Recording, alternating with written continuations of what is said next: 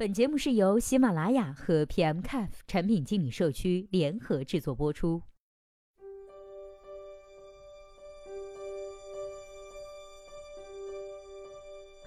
Hello，大家好，欢迎收听本期的节目。今天呢，要和大家来说到的话题题目叫做“八千亿同城物流市场为何没有催生大的平台呢？”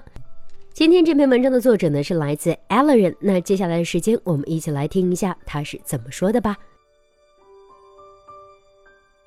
同城物流平台呢，到现在做了两到三年了，但是还是没有诞生出一个很大的平台来独占市场。其原因呢有。一，同城物流集中在搬家、小货、面包的需求上，相对出行来说，要解决的问题如下：一、司机管理。抱歉，这里的用户很多并不是很会用手机的，所以需要线下发力，集中来进行培训，建立产品的使用规则教学，在司机收入、订单优先推送上约束，并形成一套有效的管理司机手段。二、平台收入。在前期的品牌推广疯狂的一段时间砸钱后呢，各家平台都开始了修养，并开始寻求利益点。但是这里其实因为价格战的原因，运费不足以让司机真正的赚到钱，司机的收入与平台收入是息息相关的。但是每个平台与司机的签约方式不一样。来举三个例子：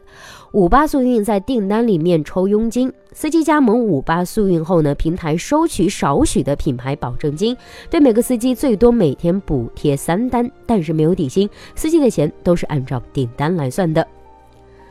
货拉拉呢对司机征收会员费，货拉拉有一套规则：一个司机交钱成为 VIP，即能优先结单。但是司机每个月必须接满一定数量的单，这样呢才能满足下个月继续做会员的资格。那推算出去，这个司机这个月交纳的钱需要拼命的接单，实际上是很不容易做到的。于是货拉拉的会员变成了鸡肋，交过一次的绝不愿再多出了，而且导致没钱交的司机因为拉不到货而流失，而交的钱的司机又不愿意去拉。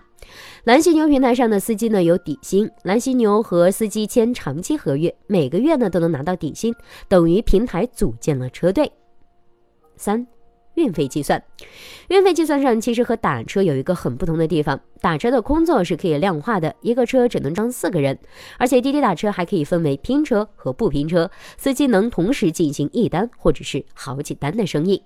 滴滴出行打车的价格呢主要有三个维度。第一，按照车型和舒服度；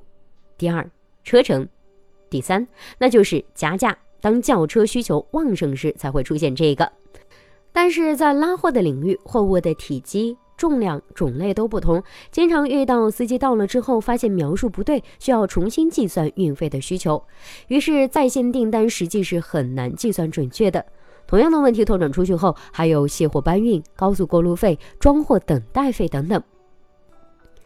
四、用户需求的不确定性，没有持续的业务生态培养，限制了平台的发展。五八速运、货拉拉等同城货运平台还是以小客车、面包车为主，业务拓展能力有限。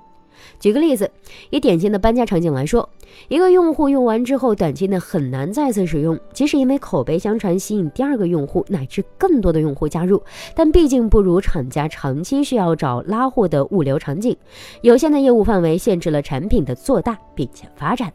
所以物流市场依然还是那几家传统的物流市场，德邦、新邦等在市场上纵横驰骋。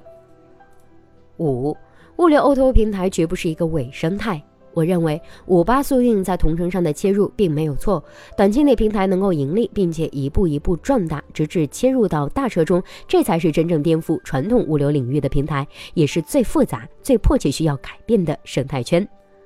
我们再来看一下第二方面，以下内容呢，仅是谈一下现今在物流领域上互联网公司遇到的困境和可能产生突破的地方。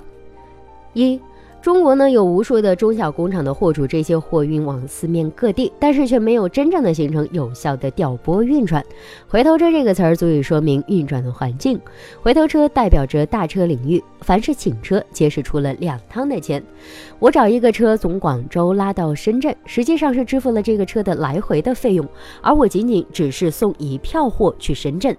于是，这个车或者是这个车所处的车队，物流公司就需要为这个回头车找到一票货，而金边的货主则需要找到这个回头车，运费呢也会低于正常运费不少。二，中国的大车司机多半都是个体户，各自为战。因为这个市场目前看来，熟人找熟车是理所当然的事情。这也彰显了一个市场，如果一旦被有效突破，一定会产生一个巨头。互联网企业天生就是为改变低效而至高效而生，而这里的低效绝对会让大家看到机会。三。